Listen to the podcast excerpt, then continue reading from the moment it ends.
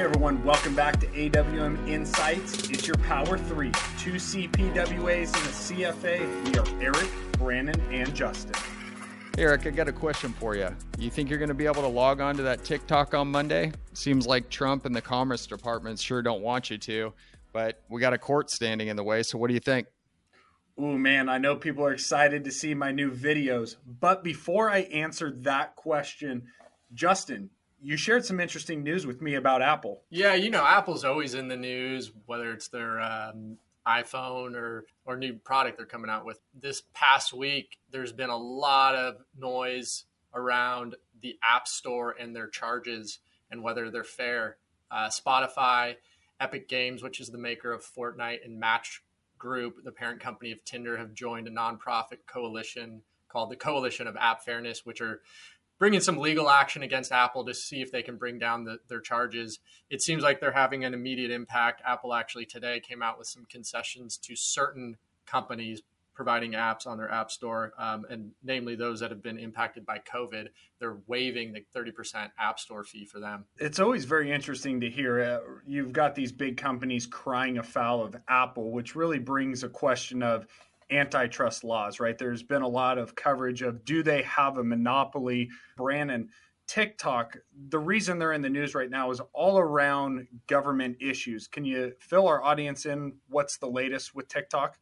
Yeah, I mean, unless you've been hiding in a hole, I think you probably have heard that you know Trump's on a mission to get rid of TikTok here in the U.S. Uh, or at least dissolve it from its Chinese owner, ByteDance.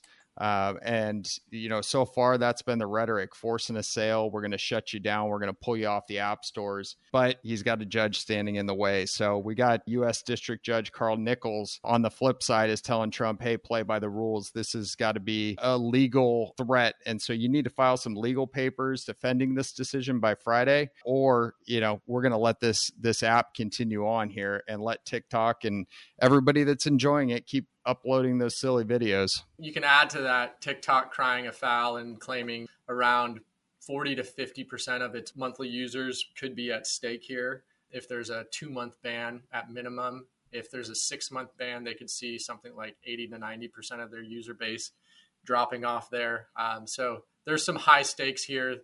Politics are getting involved, courts are getting involved, and uh, um, multinational cross border issues are, are coming to the forefront here. So this is a complicated story going on. So, really, my question for you guys is as I uh, flip open my uh, Robinhood Dave Portnoy uh, playbook uh, as the average Joe investor, I mean, if I'm not mistaken, Oracle and Walmart now have some ownership in TikTok.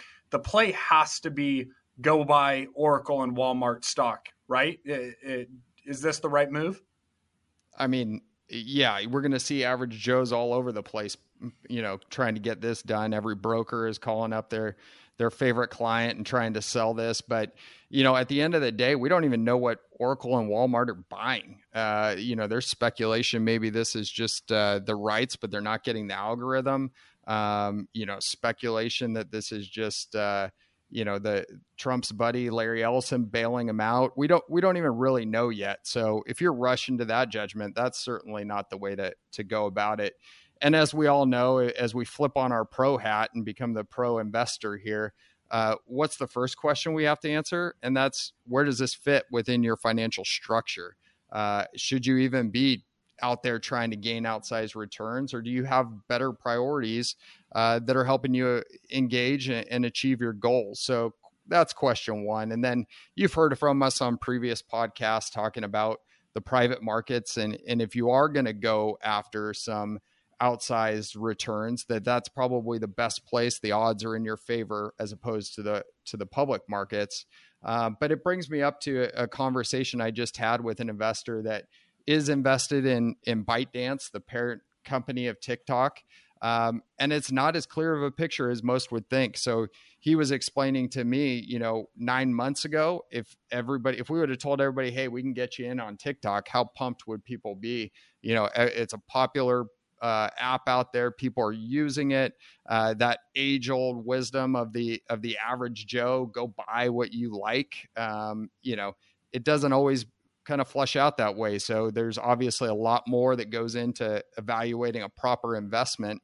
Um, and if you look at it today, those you know those investment returns that everybody were excited on the horizon or the potential for for ByteDance, uh, unfortunately, given this, you know they're dissolving their most important division, TikTok, potentially. So the financial picture's totally changed, um, and this is not a an easy game to go play. So uh, you know, private side is great, but you know it's not always a clear path. Yeah brandon and it also ties back into to the diversification conversation we had a few weeks back. Um, you know that same logic applies in the private markets as well. You don't want to necessarily be concentrated into a single company uh, especially in the venture capital space. I mean if you look at the data from seed company to series a companies only about 4% of, of startups that started out as you know were funded in a seed round make it make it through that to a Series A round. So there there's a lot that fail, and uh, and you know you don't know. So you want to remain diversified. You don't want to chase these these one off TikTok deals, even if you can get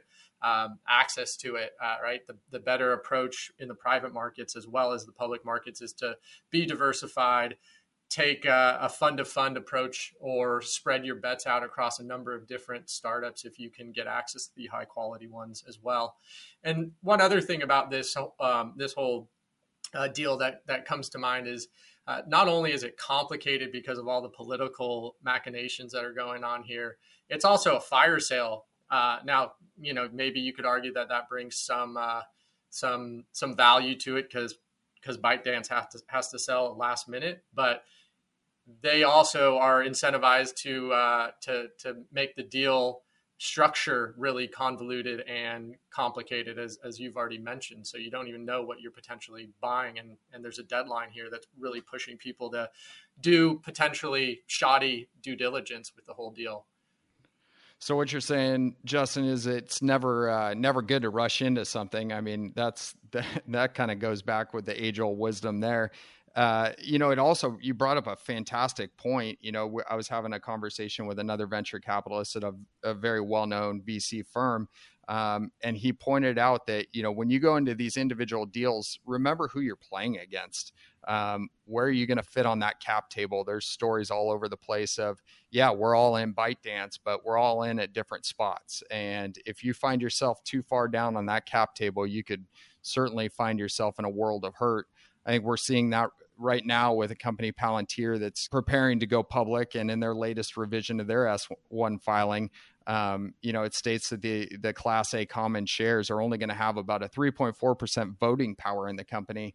So, how much power do you actually have? Where are you at? What's your investment get you? If things go bad, uh, are you going to get any money out of the deal? So, as we all know, the private side could potentially have big outsized returns, but there's a lot of complexity there. And if you're not with the best of the best, those those venture investors that are continually repeating and have that persistence of performance, you're probably going to get caught uh, when the tide goes out with your pants down. Guys, I, I love this information. It's super helpful to know. And for our audience, we're always trying to protect you from making those mistakes that we see so many amateur makes when it comes to your portfolio. And so, just as a recap, I think here with this news about TikTok is we don't trade headlines. We ultimately believe that it's very difficult to know which individual stock is going to produce returns uh, without really uh, any evidence there. And so, uh, stick with diversification both in the public and the private markets